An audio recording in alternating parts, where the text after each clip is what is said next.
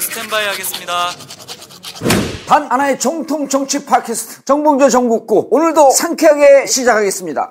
단 하나의 인생 치약 파인프라 치약 오직 와이드몰에서만 최저가로 만날 수 있습니다. 단 하나의 정통 정치 팟캐스트 정봉주 정국구 시작하겠습니다.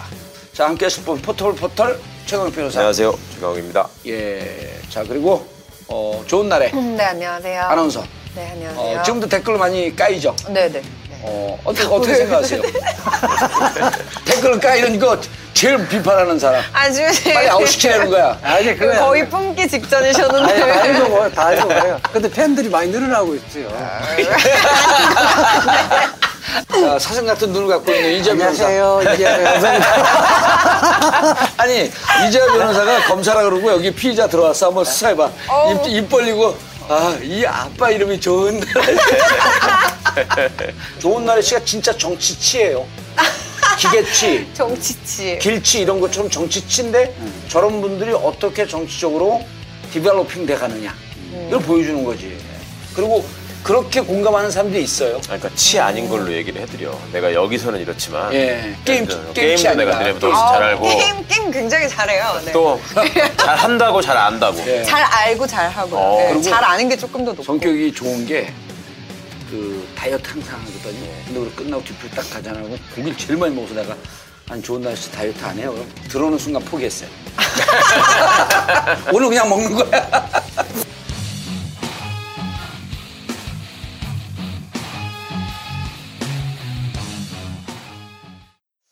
자, 오늘 지난 시간에 이어서 지난 시간에 사법개혁. 네. 그렇죠? 사법부 개혁. 이번 시간에는 검찰개혁. 예. 네. 근데 검찰개혁은 이미 여기서 다른 팟캐스트에서 검찰 알아야 바꾼다면서 다 얘기하지 않았을까? 그건 이제 최강욱 버전이고 이재화 최강욱 버전. 아, 그 지금 시점에. 현재 진행 상황을 또 아셔야 되니까. 이게 네. 중요하죠. 현재 진행 상황이. 오늘 준비해왔다면서요. 사법개혁 공부. 네. 검찰개혁. 그래서 여기 되게 많이 적어왔어요. 막, 예. 막. 뭐 김명수 이제 막 사법개혁 2 이래가지고 법원 개혁에 대해서 저는 이야기를 한다고 생각을 하고 저번 시간에 이어서 그래서 이제 나름대로 뭐 조금 공부한 거 적어왔는데 그러니까 키워드를 한번 읽어보세요. 김명수 인적 쇄신 여러 개 써왔네. 네. 면적 쇄신 대법관 교체 인적 쇄신. 근데 좋은나라 씨 네. 오늘 월요일날 녹화하는데 네. 어제 일요일날 인천 파티장 갔었잖아요. 안 갔어요. 근데 파티장 가서 봤어요. 아니요, 저 안 갔습니다. 네, 일부러 가려고 했는데 티켓까지 있었는데 공부하려고 안 갔습니다. 여기 나왔네. 문무일 검사장도 써가지고 왔네. 아, 못 쓰게 여기 수사권 조정 다 써있어. 방금 한 30분 전에 이제 이렇게 빠르게. 문무일이 그 왜 문무일인지 모르죠. 네. 문과 무를 겸비하는 하나의 동일체. 와우. 문과 무의 동일체. 아, 그래서 문무일. 아, 대단하신 분이네요. 네, 대단하신. 네. 여기 선배인데 대단한 것 같지는 않고 이 양반이 맨날 대단하다 그래요. 네. 아니 내가 이제 네. 원래 고시 공부를 안 했었는데 지금 현 문무일 검찰총장이 한 5년 동안 내쫓아다니면서 고시 공부하라고 해서 실제로 그랬죠. 왜 안 하라고 그랬어요? 이유가 뭐야? 같이 학생운동을 했었는데. 아니 이제 그러니까. 학생운동을 했는데 뭐 맨날 그때 말지 기자 노동운동 좀 하다가 몸이 갤갤거리고 그때 54kg였거든요 제가. 지금은 61kg 나가는데 저보다 덜 나가셨었네요. 네. 그러다가 말지 기자하고 이러니까 생활도 안 되고 네. 그다음에 그렇게 하느니 좀 장기적으로 할 수 있는 거 이게 사법고시 붙으면 꼭 뭐 검사 판사는 안 되지만 변호사 할 수 있는 일이 많다. 지속적으로 사회운동을 할 수 있다. 계속 내 이제 그 대구지검에 있을 때부터 계속 이야기를 했었지. 사실은 그전에는 뭐 내가 법전을 대학 졸업할 때까지 법전을 사본 적이 없거든요. 아, 법대 나왔잖아요. 그러니까 네. 모든 후배들한테 다 그런 거예요? 이재화 변호사님한테만 그런 거예요? 아, 저한테 그렇게 이야기해요. 제 석결 직속 후배니까. 직속 1년 후배니까. 하여튼 그 부분에 생각하면 지금은 굉장히 고맙지. 검사 중에는 그래서 내가 지난번에 검찰총장 되기 전에 검사 중에는 내가 덜 나쁜 사람이다. 임기 동안 열심히 잘 하셔가지고 이재화 변호사님 욕 안 드시게 좀 했어요. 글쎄, 그게 내가 이제 이상한 짓거리 하면 이제 보정인적 지위가 있어서, 글쎄, 보정인적 지위가 있어서 문무일 검찰총장이 이제 맛이 가면 이재화도 이제 맛이 가는 거지. 조국하고 문무일하고 누가 더 욕 많이 먹나 나중에 해봅시다. 그러니까 조국 교수가, 조국 수석이 여기 이제 욕을 많이 먹으면 최강욱이 날아가는 거고. 제가 죽는 거고. 문무일 아니 근데 둘 다 나도 아는데 문무일 검찰총장한테 내가 궁금한 게 그때 그 홍준표 홍준표 클린 무슨 선거감시위원장인가 뭐가 편지 가짜 편지 흔들 때 그 가짜 편지인 줄 알았거든요. 우리가 다 제기해갖고 근데 왜 그걸 무혐의로 끝냈대요? 다시 한번 조사할 의향이 있어요? 담당이 그때 그 문제는 아직. 아, 특수부장할 때? 예. 뒤에 이제 조금 뒤에 후임 특수일부장으로 와서 마무리를 했죠. 그러니까 기획입국설 마무리를 한 건데. 아, 양쪽 다 무혐의로 끝내긴 했는데. 기획입국 마무리를 했는데. 청와대 이제 지침은 야당을 죽이라 그랬던 거겠지. 근데 그 이제 부분, 그것까지는 높이 평가하는데. 그거를 뭐 나는 그렇게 봤거든요. 그때 당시는. 뭐 그 이야기는 지금 와서는 내가 이야기할 수 있는데 근데 이 정부하에서 검사장 승진할 것도 아니고 소신껏 하는데 우선은 이 말이 안 되는 민주당을 그 향하라는 수사 이 부분은 일단 내가 제동을 걸겠다. 그 이야기는 분명히 했지. 자기가 말이 안 되는 건 걸겠으나 권력이 요구하는 것도 또 응하지 않을 수는 없다. 뭐 그거 말은 안 했지. 그 얘기는 그 얘기는 가로 안에다가 넣어놓은 거잖아 지금. 그런데 그런 이야기는 안 했었는데. 내 스스로도 어쨌든 현직에 있을 때는 그 부분에는 한계가 있다는 생각은 했었지. 근데 이게 참 검찰이 얼마나 정치적인 조직인지를 드러내는 게 중앙지검의 특수부장이 원래 3명이었다가 지금은 4명으로 4부까지 됐는데요.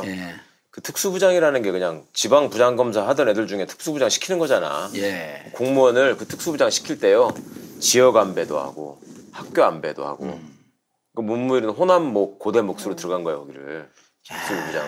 그러니까 얼마나 그게 정치적인 조직이면 그 시킬 때부터 그런 걸 안배를 하겠습니다. 그게 무슨 검사장도 아니고. 그러니까 지네들 스스로 그거를 아는 거야. 우리는 이미 정치적으로 움직이는 조직이다. 그러니까 지금 와가지고 아니라 그러고. 자 검찰 개혁에 대해서 브리핑을 할 거 아니에요. 우선 그 국민들이 이제 개혁의 대상의 1번 순위가 이제 검찰 개혁, 2번 순위가 이제 방송 개혁, 3번 순위가 이제 국정원 개혁. 4번 순위가 이제 경찰 개혁이에요. 법무부 산하의 검찰 개혁위원회하고 대검 산하의 검찰 개혁위원회. 그러니까 처음에 이제 박상기 법무장관이 그 임명되면서 법무부 산하의 법무검찰 개혁위원회 만들었죠. 공식 명칭이 법무검찰 개혁위원회. 한인석 아니라 법무검찰. 그렇죠. 법무검찰 개혁위원회. 그 서울대 한인석 교수가 위원장으로 계시는 데고요. 그 이후에 이제 최근에 대검찰청 산하의 검찰개혁위원회. 아, 아까는 방금 전 건 법무부 산하인 건 법무검찰개혁위원회. 그 다음에 그냥 단순히 아무 타이틀 없이 검찰개혁위원회는 대검 산하에 있는 거. 거기는 송두환 전 헌법재판관 민변의 회장도 지내신 분인데 송두환 변호사님이 위원장으로 이제 계시죠. 왜 이렇게 두 개를 뒀어요? 그러니까 최근에 그 검찰개혁안에 대해서 권고안이 나온 것을 그대로 그 충분히 참고하겠다, 깊게 참고하겠다라고 법무장관이 얘기한 건 법무검찰개혁위원회 안이 나온 거죠. 그렇죠. 그렇게 하는데 이제 나중에 대검에서도 검찰개혁위원회 만들겠다고 하니까 이게 물타기 하는 것이 아니냐. 그렇죠. 그런 의혹이 나왔죠. 의혹도 나왔는데 양쪽을 제가 이제 그 위원들을 다 만나봤어요. 만나보니까 이미 법무부하고 검찰, 대검, 그러니까 검찰하고는 그 부분에 교통정리가 됐더라고요. 아. 그러니까 법무검찰개혁위원회는 입법사항. 입법사항. 네. 예컨대 뭐 공수처 설치를 한다든지 검경수사권 분리를 한다든지. 자, 그러니까 입법사항이라고 하는 것은 법 개정을 필요로 하는. 개정을 통해서 개혁을 할 수 있는 사항. 네. 그 부분을 이제 법무검찰개혁위원회에서 하고 이 대검찰청 산하의 검찰개혁위원회는 실무적인 개선안, 이제 법령의 개정이 필요 없이 실무적인 개선을 할 수 있는, 즉 내부적 개혁을 마련하는 기 위한 것이다. 이렇게 이야기하고 그 부분은 조정이 됐다는 겁니다. 아, 교통정리가 좀 됐다. 예. 자, 그럼 국민들이 현재 관심 있는 것은 입법상, 즉 공수처 설치라든지 네.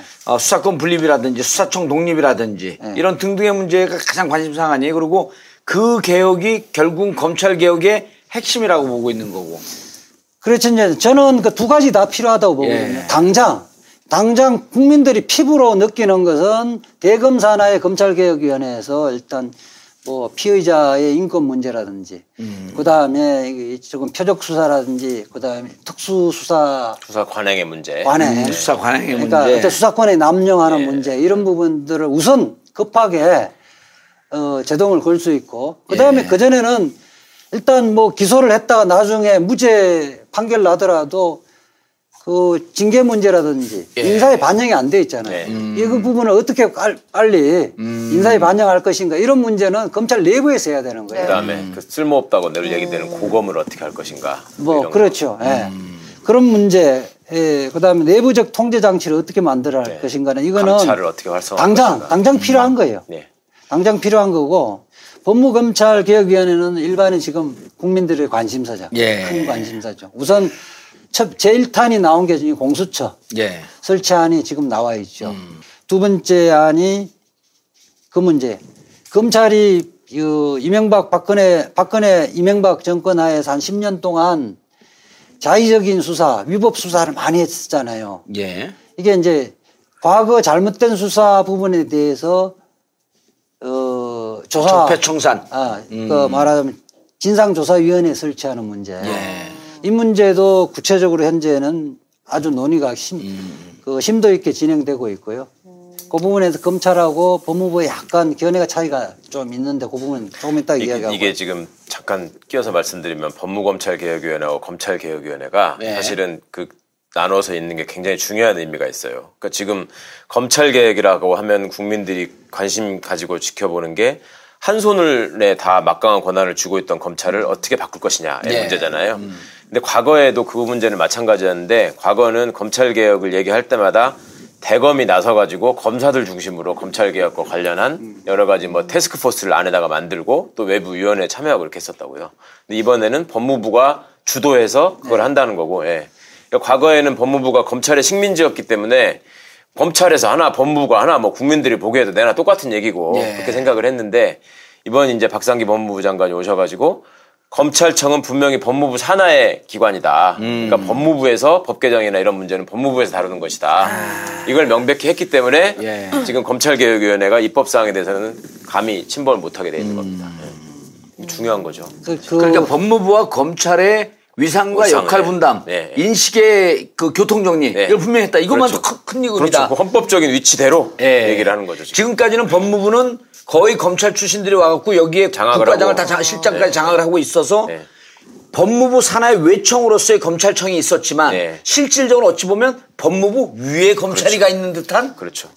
아들과 아버지가 바뀐 예, 그런 상황이었죠. 예, 그러니까 분말 정도된 법무부가 검찰청의 일부였죠. 예, 그런 셈이에요. 아, 법무부가 검찰청의 일부였었다. 법무부 장관부터 이렇게 하면 되네. 예. 전국구에서 예.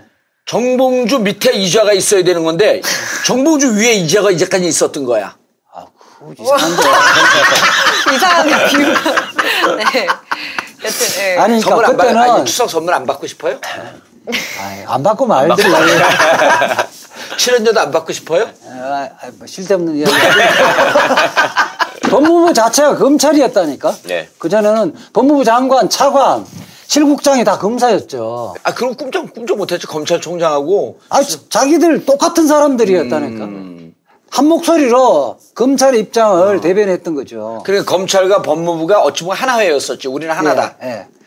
예, 지금 감독기관으로서 법무부 역할을 전혀 못했던 거예요. 그러니까 전에 말씀드렸잖아요. 네. 법무부 차관보다 대검 차장을 높게 쳤다고. 그러니까 뭐 지난번에 얘기했지. 네. 네. 이번에는 이제 그 법무검찰개혁위원회는 검찰청 내부 인사는 없습니다. 네. 다 외부 인사로 구성되어 있죠. 법무검찰개혁위원회는 다 외부 인사예요? 예.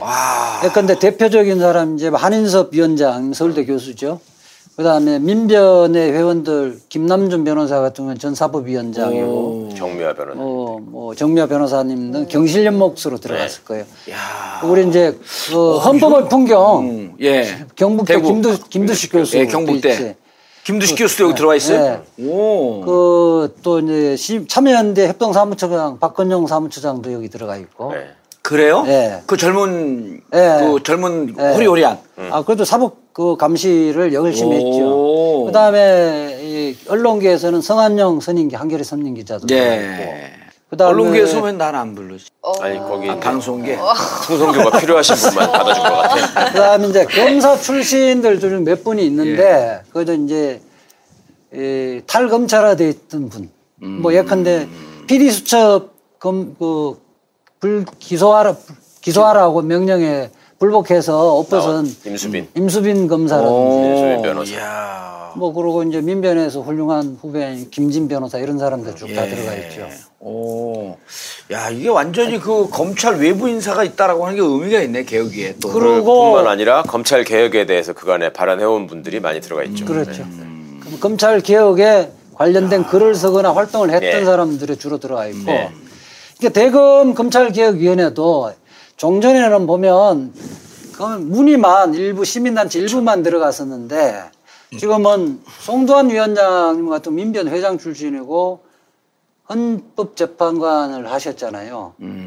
그런데 송두환 위원장을 모신다는 건 사실 옛날에는 보기 힘든 풍경이죠.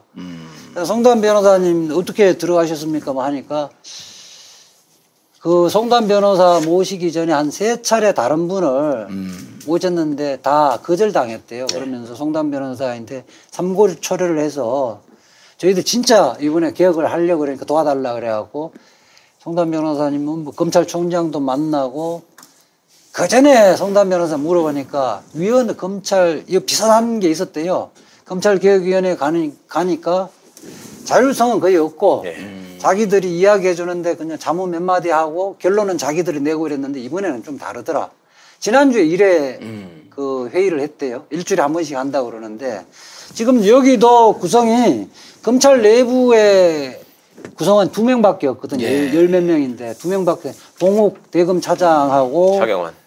그렇죠. 차경환의 대검 기획조정부장 2사람 들어가 있고 다 이제 외부 인사하고 이제 검사 출신은 김종민 변호사는 고등학교 후배인데 프랑스에 유학 갔던 김종민 변호사 정도 들어와 있고 우리가 잘 알고 있는 뭐 재심의 박준영 변호사.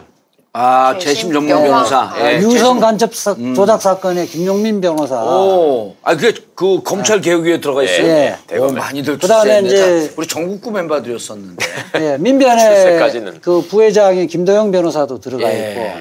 뭐 여러 명 들어가 있죠. 야, 이 인물 몇몇만 봐도 이게 뭔가 좀 할 것 같은 느낌이 드는데. 그래서 이제 전체적으로 검찰 입장을 다수가 대변할 수는 없게 돼 있습니다. 그러니까 이 검찰개혁위원장님도 그렇고 위원들도 그렇고 굉장히 구하기가 힘들었다는 거예요. 그러니까 제안을 받으면 다들 한 명이 너네들 어떻게 믿어.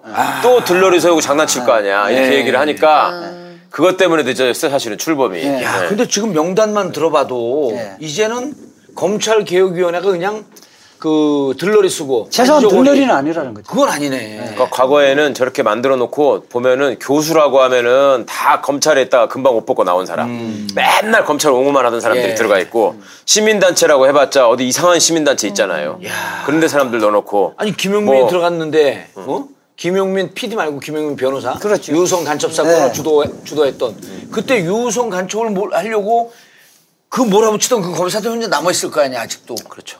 윤은걸도 남아있을 텐데. 다 남아있고. 그럼 어떻게 느낌 어떨까 김용민 변호사 딱 보면?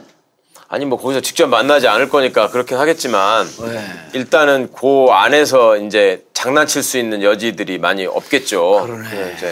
야. 그런 문제고 그 사람들이 이제 검찰의 말하자면 과오 또는 고의 내지는 과실로 잘못 수사한 그 사건을 변론했던 사람들이어서 생생한 이야기를 할 수 있는 사람들이죠. 야, 이거 이제 아니면 이런 얘기를 들을 데가 없을 것 같은데? 신문에도 났지, 근데. 그래서 쟤를 패널로 초청하신 신문에도 나지 않았어? 믿을 수 있고 맛있는 고기, 무항생제, 유기농 인증, 건강한 사료를 먹고 행복하게 자라 우리 곁에 옵니다. 안티마블링 네이처오다. 정봉주 전국과 충남 아산 친환경 축산 농가를 응원합니다. 네이처오다. 오직 와이드몰에서만 최저가로 만날 수 있습니다. 와이드몰이 여러분들의 성원으로 승승장구하고 있습니다. 이재화 변호사님. 네. 쇼핑이 후원이다. 아, 이거 왜? 그거 이제 다시 쇼핑이 후원이다. 저희가 많은 좋은 제품을 생산하고 있는 분들의 입점 제한을 기다리고 있습니다. 와이드몰에 들어오셔서요. 페이지 제일 아래에 있는 입점 문의를 클릭하신 뒤에 양식을 작성해 주시면 저희 담당 책임자들이 연락해서 물건 점검을 하고 그리고 저희가 직접 써보고 하는 점검 과정을 거친 뒤에 좋은 제품이다 판단하면 입점을 합니다. 그리고 그래서 들어오신 분들도 입점업체도 살고 소비자도 살고 와이드몰도 함께 사는 공존의 쇼핑몰 함께 사는. 소비자가 산다는 거는? 아, 소비자는 싸게 물건을 사고요. 아, 그래서 산다? 예. 소비자가 산다는 게 아니라 산다. 예. 소비자도 서바이벌. 그 다음에 생산자는 왜 사는 줄 알아요? 많이 팔 수 있으니까. 그렇죠, 예. 아니 근데 6개월 동안 독점 보장을 해줘요. 그러니까 예를 들어 우리가 누가 이렇게 컵을 여기 입점했다. 네. 그럼 6개월 동안 컵을 여기 이외에는 안 받아요. 예, 그래서 어쨌든 좋은 제품인데 마케팅 비용 이런 게 막 기본 6개월 하셔야 된다고 강요하는 거 아니야? 계약 기간을? 아, 그분들 반대로 생각하니까 중간에 나가면 언제든지 나갈 수 있어요. 네. 그래서 우리는 나가라고 할 수 있는 권한이 없고 본인들은 언제든지 나갈 수 있는 권리가 있어요. 이런 가불관계가 뒤바뀐 역사를 보았어요? 들어올 때는 마음대로 못 들어오시나? 남한산성 병자호를 한 이후에 최초예요. 자, 그런데 좋은나래 씨, 네. 왜 검찰 개혁이 필요하다고 생각하래요? 일단 지금까지 영화에도 되게 소재로 많이 나왔을 만큼 예. 사람들이 생각하기에 약간 비리가 많다. 검찰은. 예. 그리고 가장 큰 비리가 뭘까? 약간 고위공직자들. 그래서 공수처 신설이 좀 문제가 되고 많이 화두가 되고 있는 게 아닐까 생각합니다. 네. 고위공직자들하고 무슨 비리가 많다고요, 검사가? 그렇게 영어로 논다고 하지 말고 권력이 그러니까 요구하는 데로만 그렇죠. 수사를 하는 거예요. 네, 권력과 검찰이 약간 붙어 있으니까 그게 네. 문제가 되는 게 아닌가. 그래서 이거를 이제 떨어뜨려 놔야 된다라는 것이죠. 핵심을 네. 얘기하네. 핵심을 굉장히 쉽게 이야기하시네. 평소에 살면서 검찰이 나쁘다고 생각해봤어요? 그냥 배운 대로라면 사실은 되게 공부 잘하는 사람들이 하는 일 요 정도였는데 좋고 나쁘고는 떠나서 그냥. 네, 근데 사실 최근에 영화나 이런 거 보면 국내 제작된 예, 그런 것들이죠. 좀 약간 문제가 있는 곳이구나. 아니, 영화는 뻥일 수도 있잖아요. 과장할 수 있잖아요. 아니에요. 근데 이제 뭐 여기 전국구도 조금 들어보고 하면은 대충 감이 오니까. 근데 제가 확실하게 말은 할 수 없었죠. 우병우는 아세요? 누군지? 아유, 당연히 알죠. 네. 당연히 알죠. 네. 네. 검사 출신. 김기춘은? 검찰총장 출신. 맞아요? 네, 맞죠. 잘하네. 공부 많이 했네. 식은땀. 자, 가시죠. 그래서 지금 이제 법무검찰개혁위원회 1탄이 이제 공수처 법안을 국회에 던졌죠. 네. 근데 이게 원래는 정부 입법을 하려고 하면 절차가 굉장히 오래, 입법 예고다 그러면 오래 걸리기 때문에 올 정기국회에 상정을 못 해요. 그래서 지금 실질적으로는 정부 입법이지만 의원 입법 형식으로 요번 정기국회에 상정을 할 겁니다. 수사 인력이 이제 지금 한 80명에서 120명 정도 늘리고 수사 범위도 좀 확대를 했죠. 2급 이상의 공무원들. 들을 때마다 헷갈릴 때는 공수처는 처음부터 쭉 얘기해 줘야 돼요. 질문을 해주세요. 예. 다 해설을 하고. 자, 일단 공수처가 고위공직자 수사처 아니에요? 미리수사처. 범죄수사처. 범죄? 고위공직자 범죄수사처. 고위공직자 범죄수사처인데 대상이 누구예요? 대상이 이제 대통령. 예. 그다음 장관, 차관. 청와대의 지금 비서관들부터 쫙 다 들어가죠. 비서관, 수석 다 들어가고요. 2급 이상의 공무원. 2급 이상의 공무원. 국회의원 들어가요, 안 들어가요? 국회의원 당 들어가요. 국회의원 들어가고. 다만 국정원 직원은 3급 이상. 아, 국정지원은 상급이사, 권력이 있는 곳은 상급이사. 그 사람들뿐만 아니라 배우자들도 다 들어가죠. 그럼 검찰에서 2급 배우자 친인척까지 들어가죠. 검찰에서 2급 이상이라고 하면 어디까지 직급이 되는 거죠? 부장검사가 대상이 되나요? 그렇게 급을 안 치고요. 그거는 검사, 판사는 다 들어가고. 판사검사 다 들어가고. 아, 판검사는 다 들어가요? 네. 아, 그런 얘기를 해줘야지. 네. 군대도 별 하나 이상 다 들어가고, 예. 경찰도 경무관 이상 다 들어가고, 직무와 관련된 범죄가 수사 대상이고, 예. 수사기관에 있는 검사나 경찰관이나 이런 것들은 전부 다고. 예를 들면 음주운전을 해도 공수처가 수사하는 거예요. 다른 사람들은 뇌물 먹고 뭐 직권남용하고 이럴 때 수사를 하는 거고. 예. 그 차이가 있죠. 그러니까 이 종전에 논의되던 보다는 대상의 공무원도 넓어졌고 대상 범죄도 넓어졌죠. 공무원은 다 대상이에요? 아니 2급 이상이라고. 2급 이상. 그다음 직무 관련된 거는. 그러니까 뭐라 했어요? 직무 관련된 거. 그러니까 기본적으로 직무와 관련된 거가 포함이 되는 건데 네. 자기 신분 플러스 직무 관련된 범죄. 그런데 수사기관에 종사하는 사람들은 전부 다. 수사기관에 종사하는 사람? 그럼 네. 말단까지도? 아니. 범죄의 범위가 아까 경무관 이상이라고 그랬잖아요. 예. 검사하고 경무관 이상은 예. 사소한 범죄라고 할지라도 직무와 관련 없어도. 아니더라도 네. 그 사람은 자기 스스로를 수사를 해야 되는데 그 수사를 못하니까. 예를 들어서 이철성 경찰청장 같은 경우가 음주운전 걸리니까 지가 없앴잖아요. 예. 그러니까 경찰은 다 해야 돼. 검사 우리 저기 김모 검사장이 제주도에서 베이비로션 들고 돌아다녔다가 예. CCTV 찍힌 거. 그거 검사한테 그냥 놔두면 없앨 거 아니에요. 그렇죠. 그러니까 그런 것들은 베이비로션 들고 다니는 게 검사장의 직무와는 상관이 없지만 그렇죠. 그런 거는 처벌할 수 있게 한다는 거죠. 네. 수사기관에 있는 사람은 네. 직무와 관련이 없어도 네. 다 대상이다. 네. 말아먹을 수 있으니까. 네. 그다음에 이제 좀 의미가 있는 것은 예.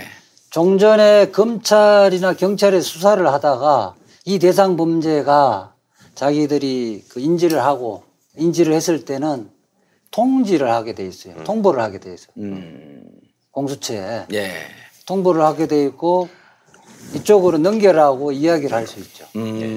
아, 그러니까 기존에 있던 수사하고 있던 것을 자기들 끌고 올 수 있다는 거죠. 그렇죠. 예, 근데 이제 경제사범을 수사하다가. 예. 뇌물중계 나왔습니다. 뇌물중계 나왔다. 또는 검사가 봐준 게 나왔다. 예. 이러면 통보하도록 돼 있어요. 통보를 하도록 돼 있고. 자, 일반 경찰이나 검찰에서 조사를 받는데 네. 정말 연관성이 없는 줄 알고 이렇게 조사를 해. 그러다 보니까 이 조사를 하는데 일반 민간 기업인을 조사를 하는데 조사하다 보니까 검사가 나와? 경찰청장이 나와? 경찰서장이 나와? 그럼 연관된 범죄가 있을 수 있으므로 공수처에 통보를 하게 되어 있다. 네. 그렇죠. 통보를 하면 공수처에서는 우리 이쪽으로 보내. 네. 이렇게 한다. 보내면 이쪽으로 와야 되는 거죠. 지금 공수처 수렴의 원칙. 그러니까 우선수사권. 우선수사권. 우선수사권이란 용어. 그러니까 공수처로 다 가져오는 건 아니고 예. 공수처가 봐서 이건 공수처가 해야 되는 하는 게 맞다. 그걸 갖고 올 수 있는 거죠. 그다음 이렇게 수사를 했어요 이제. 예. 이렇게 수사를 했어. 그러면은 이제 기소까지 할 수 있는 거죠. 기소권도 갖고 있어요? 예. 예. 이게 왜냐하면 현재 나중에는 그 검경 수사권이 분리돼지면 뭐 여기 뭐 수사만 할 수도 있는데 현재는. 검찰이 수사권, 기소권을 다 갖고 있잖아요. 예. 그 상태에서 여기에 수사권만 갖고 있으면 공소유지를 일반 검찰에 맡기면 제대로 안 한다는 거죠. 그렇죠. 예. 자, 지금까지 얘기했던 수사권이 있었던 거고 그다음에 동시에 기소권, 기소도 한다. 예. 네. 그래서 지금 종전에 논의되고 있던 특수검사들 20명 갖고는 공소유지도 계속 해야 되는데 턱없이 부족하다는 거예요. 그래서 검사는 총 몇 명으로? 검사는 지금 30에서 50명. 네. 공수처예요? 네. 예. 30명이 50명이고 수사관은 지금 70명 되죠.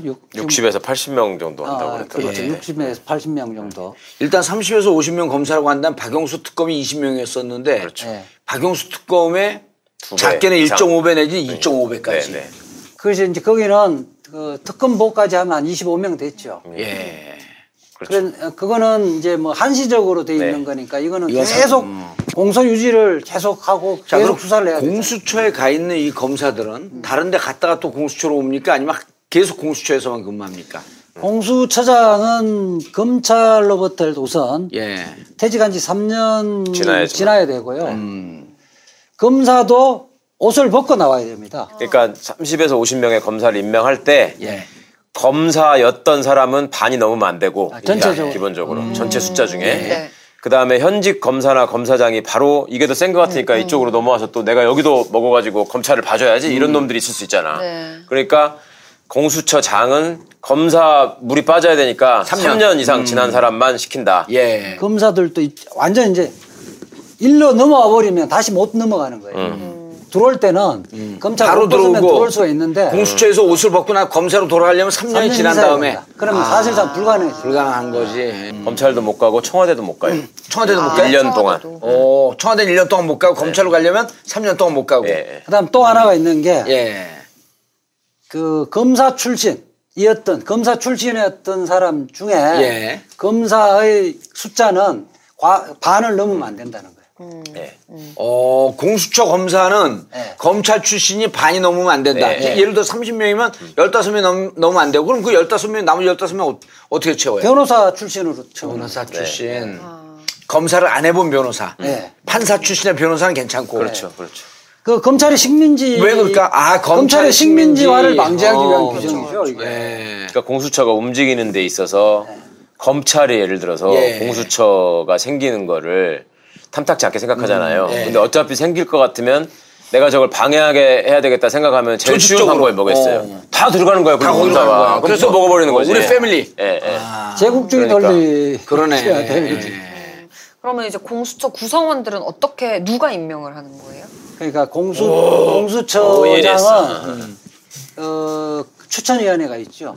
추천위원회에서 추천위원회에서 이게 이제 뭐 대통령이 바로 임명해버리면 독립성에 문제가 있는 거 아니에요. 자, 추천위원은 그럼 또 어떻게 구성이 돼요? 그게 이제 법무부 차관, 법원행정처장, 차장, 대한변협회장, 뭐, 그게 당연직이고, 국회에서도 추천하고, 여야가 추천위원으로 들어오죠. 그래서 어쨌든 대통령이 임명한 사람들이 와서 공수처 검사 추천위원을 만들긴 하지만 한번 걸음을 한번 걸러지고 난 다음에 이 추천위원을 만든다 이렇게 되는 거네. 그리고 처장은 청문회도 하고요. 청문회 대상이요? 장관급입니다. 추천위원회에서 대통령에게 추천하면 대통령이 임명을 하고 그 국회에 다시 청문회를 거쳐서 임명을 하도록 되어 있어요. 처장은?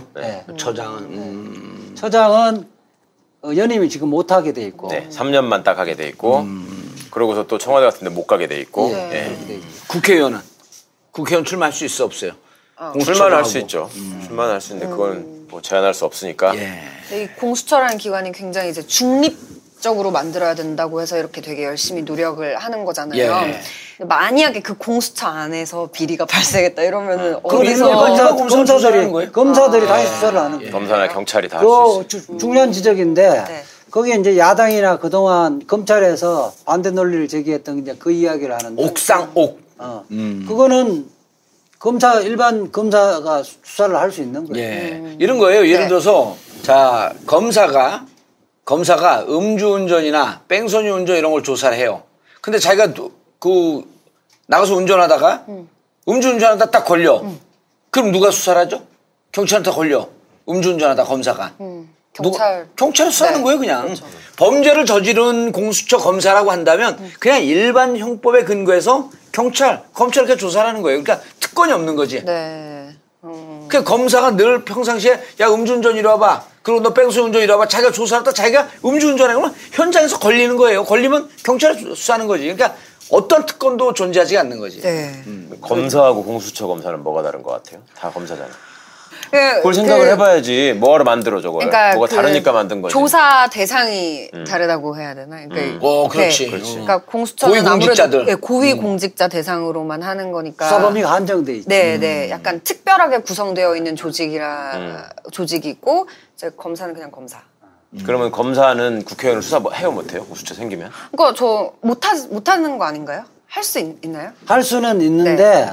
공수처가 우선 수사를 하게 할 수는 있는데 통보를 아까 하도록 돼 있고 그러면 공수처가 이를 갖고 와라 하면 갖다 줘야 그래서 아까 얘기했던 우선 수사권이라고 하는 게 모든 예를 들어 2급 이상의 고위공무원들 수사직에 종사하는 분들은 문제가 생기게 되면 검찰에 조사를 하는 것이 이제까지는 원칙이었지만 지금서부터는 공수처에서 그리고 공수처는 그러기 때문에 가급적 대통령이나 법무부 직할 산하가 아니라 중립기관으로 만들어서 여야 정치적 웹툰 안 받으려고 하는. 근데 뭐 삼성그룹에서 분식회계를 수사를 하다가 그 공무원들에게 네. 공무원 경찰에게 일부만 한 3,000만 원 이렇게 준 것이 있다. 뇌물 네. 준 것이 있다. 이렇게 되지면 그것도 통보를 해야 돼요. 네. 통보를 해야 되는데 이 공수처의 판단할 때는 이 큰 덩어리가 이게 분식 개그가 더 큰 덩어리라고 하면 안 갖고 오지 말라. 아, 너희들이 해라. 검찰 특수부시하고 검찰 그 예. 무슨 그 경제 뭐죠? 경제팀이나 예, 예. 이쪽에서 조사해라. 금조부 뭐 이렇게 할 수 있는데 근데 이게 보니까 뇌물 부분이 본질이다. 이렇게 하면 갖고 오라고 할 수 예. 있는. 예를 들어 진경준과 예. 김종주 사건이라고 한다면 예. 이건 뇌물 부분이 본질이기 때문에 그렇죠. 가져와라. 예. 그런데 여기서 진경준한테 뇌물 준 건 찍기다 치고 예.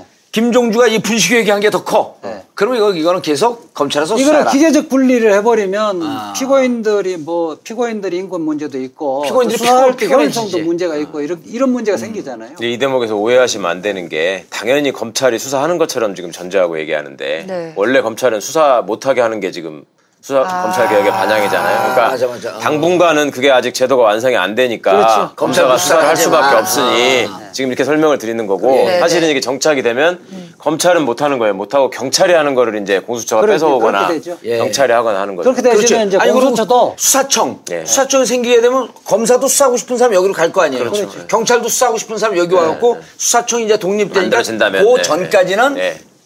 공수처에서 해야 된다. 네. 이 대목에서 지금 이제 공수처가 거론된 지가 국회에서 거론된 지 한 20년 됐잖아요. 벌써. 예. 계속 자초를 했었는데 그 자초를 한 게 뭐 국회의원들도 반대하고 그랬지만 가장 큰 걸림돌이 검찰 내부에 있었거든요. 그렇죠. 검찰이 공개적으로 이거 못하게끔 예. 이야기를 했었는데 이 문재인 정부 들어와서는 지금 검찰은 그 문제에 대해서 반대 의견을 이야기를 하지 않겠다고 지금 하는 거잖아요. 아, 공수처 설립. 그 부분에서 나는 진일보 했다고 봐요. 네. 물론 이제 혹시 이제 지금은 그러지만은 뒤로 어떻게 할지는 모르겠는데 뭐 워낙 그 지금 국민들의 공감대가 높아서 예. 뒤로 장난치기는 어려울 것 같아요. 그러니까 이 시점에서 시민들이 주의해서 보실 거는 네. 지금 그 자유당의 검찰 출신 의원들 네. 그 사람들이 어떻게 하나를 보면 돼요. 그 사람들이 하는 거는 다 검찰 로비 받아서 짝짝꿍으로 하는 거거든. 그러니까 그 사람들이 공수처를 반대하면 그건 검찰이 뒷구멍으로 딴짓한다고 생각하시면 되고 그렇게 연결돼 있는 거야. 그리고 겉으로는 안 한다고 하지 반대 안 한다고 하지만 뒷구멍으로 가가지고 항상 그렇게 했거든. 예. 그러니까 지금도 그 뭐 권성동 법사위원장을 비롯해서 몇 명 있어요. 벌써 나발 부른 사람들 그것들은 다 연결돼가지고 이제 그거 반대하는 거고. 그다음에 제가 듣기로는 검찰 내부에서도 저 그렇다고 그래요. 지금 어차피 국회의원들이 자기가 수사 대상이 되고 더 세게 다뤄질 수 있기 때문에 국회의원들이 막을 거다. 그러니까 굳이 검찰 출신이 아니더라도 잠재적 범죄 대상자들을 막는 거지. 그러니까 깡패들이 경찰서 많이 생기면 싫어하듯이 네네. 이것들이 막을 것이다 라는 기대를 검찰 내부의 사람들이 말은 못하지만 하고 있고 있다. 그러니까 굳이 우리가 나서서 떠들지 않아도 애들이 막아줄 것이다라는 기대가 하나가 있고 또 하나는 어차피 시간 지나고 나면 또 법안 가지고 이제 경찰하고는 어떻게 할 것이냐 뭐 경찰을 믿을 수 있냐 없냐 그러면서 질질 밀을 것이다. 그러면서 또 시간 다 갈 것이다. 어쨌든 이번 회기 내에 이 부분을 통과 못 시키면 실질적으로 그 탄력을 잃어버릴 가능성이 상당히 높아요. 이번 계기에 밀어붙여야 되는데 네네네. 저는 궁금한 게 지금 민주당, 국민의당, 바른정당은 대체적으로 찬성을 하잖아요. 그런데 민주당에 지금 법사위 간사가 바뀌었잖아요. 금태섭 변호사 평소에는 공수처 반대 입장인데 어떤 입장을 취할지가 궁금해요. 당의 입장이 당연히 이제 당론 찬성이면 당론 찬성하기 전까지는 자기 의견을 내겠죠. 그러다 이제 당론이 공수처 지금 그러니까 그 법무검찰개혁위원회에서 나온 안에 당론 논제 이제 의총에서 토론하다가 이것이 당론 찬성이게 되면 쫓아오는 거죠.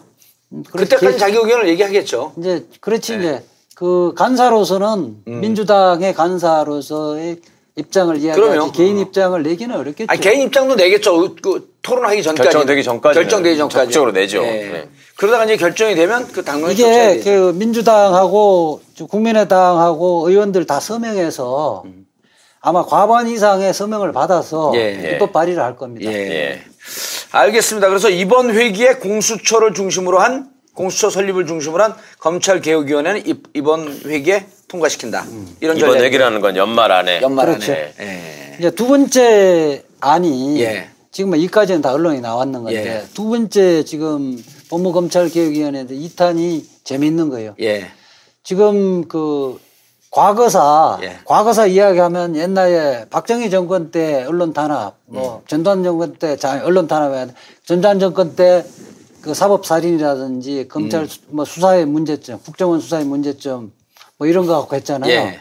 지금은 이제 박근혜, 이명박 정권 하에 검찰이 수사를 잘못해서 인권을 유린한 사건들 이 부분을 조사하는 위원회를 만들겠다는 겁니다. 이건 아직까지 발표를 안 했는데. 예. 그 우리 이제 변호사 발표성이 이제 발표된 거죠. 아니 이제 그렇게 지금 그런 방침을 꽤 가고 있다. 네, 가고 있고 예. 여기에서 이제 법무검찰개혁위원회에서는 법무부에서 둬야 이거 지금 보면 그때 당시에. 잘못 수사를 했던 사람들은 검찰 수뇌부에 있거나 예. 퇴직한 검사들인데 검찰청 내에서 이거 조사위원회를 두면 유명무실해진다. 그렇죠. 이런 입장이고 대검에서 공식적으로는 표명은 안 하는데 이 예. 대검 산하에 두고자 하는 분위기 같더라고요. 예. 이 부분은 아무래도 그 법무부 산하에 둘 것 같아요. 근데 이 문제도 중요한 거네. 왜냐면 자기들 잘못한 것을 바로 시인하는 문제가 아니에요. 과거에 노무현 참여정부 때 예. 소위 권력기관이라고 했던 데가 다 자체 진상조사를 하고 다 반성을 했어요. 예. 심지어 대법원도 했고 국방부, 국정원 예. 다 자체 조사해서 다 반성했다. 경찰. 유일하게 안 한 게 검찰이라고. 유일하게 과거사에 대해서 조사도 안 했고 반성도 안 했어요. 그래서 이번에 그 법무부 검찰개혁위원회에서 이 부분에 대해서 위원회 만들어서 조사를 하겠다. 네. 이게 의미가 크네. 그리고 그다음에 이제 파장이 어떻게 할지는 개혁은 그 반성해서 출발하는 거잖아요. 예. 그다음에 예. 3탄, 4탄까지만 간단하게. 예, 간단하게. 3탄은 이제 재정신청 사건 등. 예. 재정신청을 법원에서 기소하라고 했는데 예. 공소유지를 지금 현재 검사가 하니까 무죄 구형해버리고 그러잖아요. 예. 재정신청 사건들. 이런 거 같은 경우는 이제 그 기소를 유지하는 사람을 변호사로. 변호사 중에 임명한다. 임명하는 네. 형태로 법을 바꾸고. 예. 이제 사탄이 이제 검경 수사권 분리는 그건 연말 가서 논의를 할 것 예. 같아요. 검경 수사권 분리. 이거는 수사청 독립. 뜨거운 감자. 이거는 예. 뜨거운 감자고 이거는 아마 좀 논의가 상당히 좀 예. 그 장기간 될 것 같아요. 네. 알겠습니다. 이번에 공수처 안만 일단 통과돼도 어마어마한 일이 일어나는 거 아니에요? 그럼요. 이게 지금 공수처라고 하는 거는 우리나라에 영원히 있어야 되는 기관은 아니고 예. 언젠가 이제 검찰, 경찰 구조가 자리가 잡히면 없어져야 되는 기관이죠. 근데 수사청에 분리가 되고. 네네. 근데 현재는 검찰이 가지고 있는 권한이 너무 많은데, 그러니까 이렇게 있는 것 중에 일단 머리를 좀 잘라내고, 네. 그 다음에 이제 수사하고 기소를 분리한다는 건 또 이제 몸을 나눠서 이렇게 해서 이제 검찰을 분리하고 제대로 된 기관으로 가겠다고 하는 것인데, 네. 우선 지금 사실은 쌓여있는 문제점들을 해결하기 위해서는 검찰의 잘못을 바로잡는 게 굉장히 중요하고, 예. 가만히 놔두면 혼자서는 못하니, 공수처를 통해서 지금 견제하면서 적절하게 또 공수처의 수사 능력을 가지고 예. 고위직들의 부패와 범죄를 예방하는 예, 이런. 알겠습니다. 이재화 변호사님 네. 감사합니다. 정리해 주셔서. 네, 감사합니다. 자, 검찰개혁 올해 안에 입법 통과만 남겨놓고 있는데 잘 될 것 같습니다. 정봉주 전국구 마치겠습니다. 감사합니다. 감사합니다. 감사합니다. 1, 2, 3, 4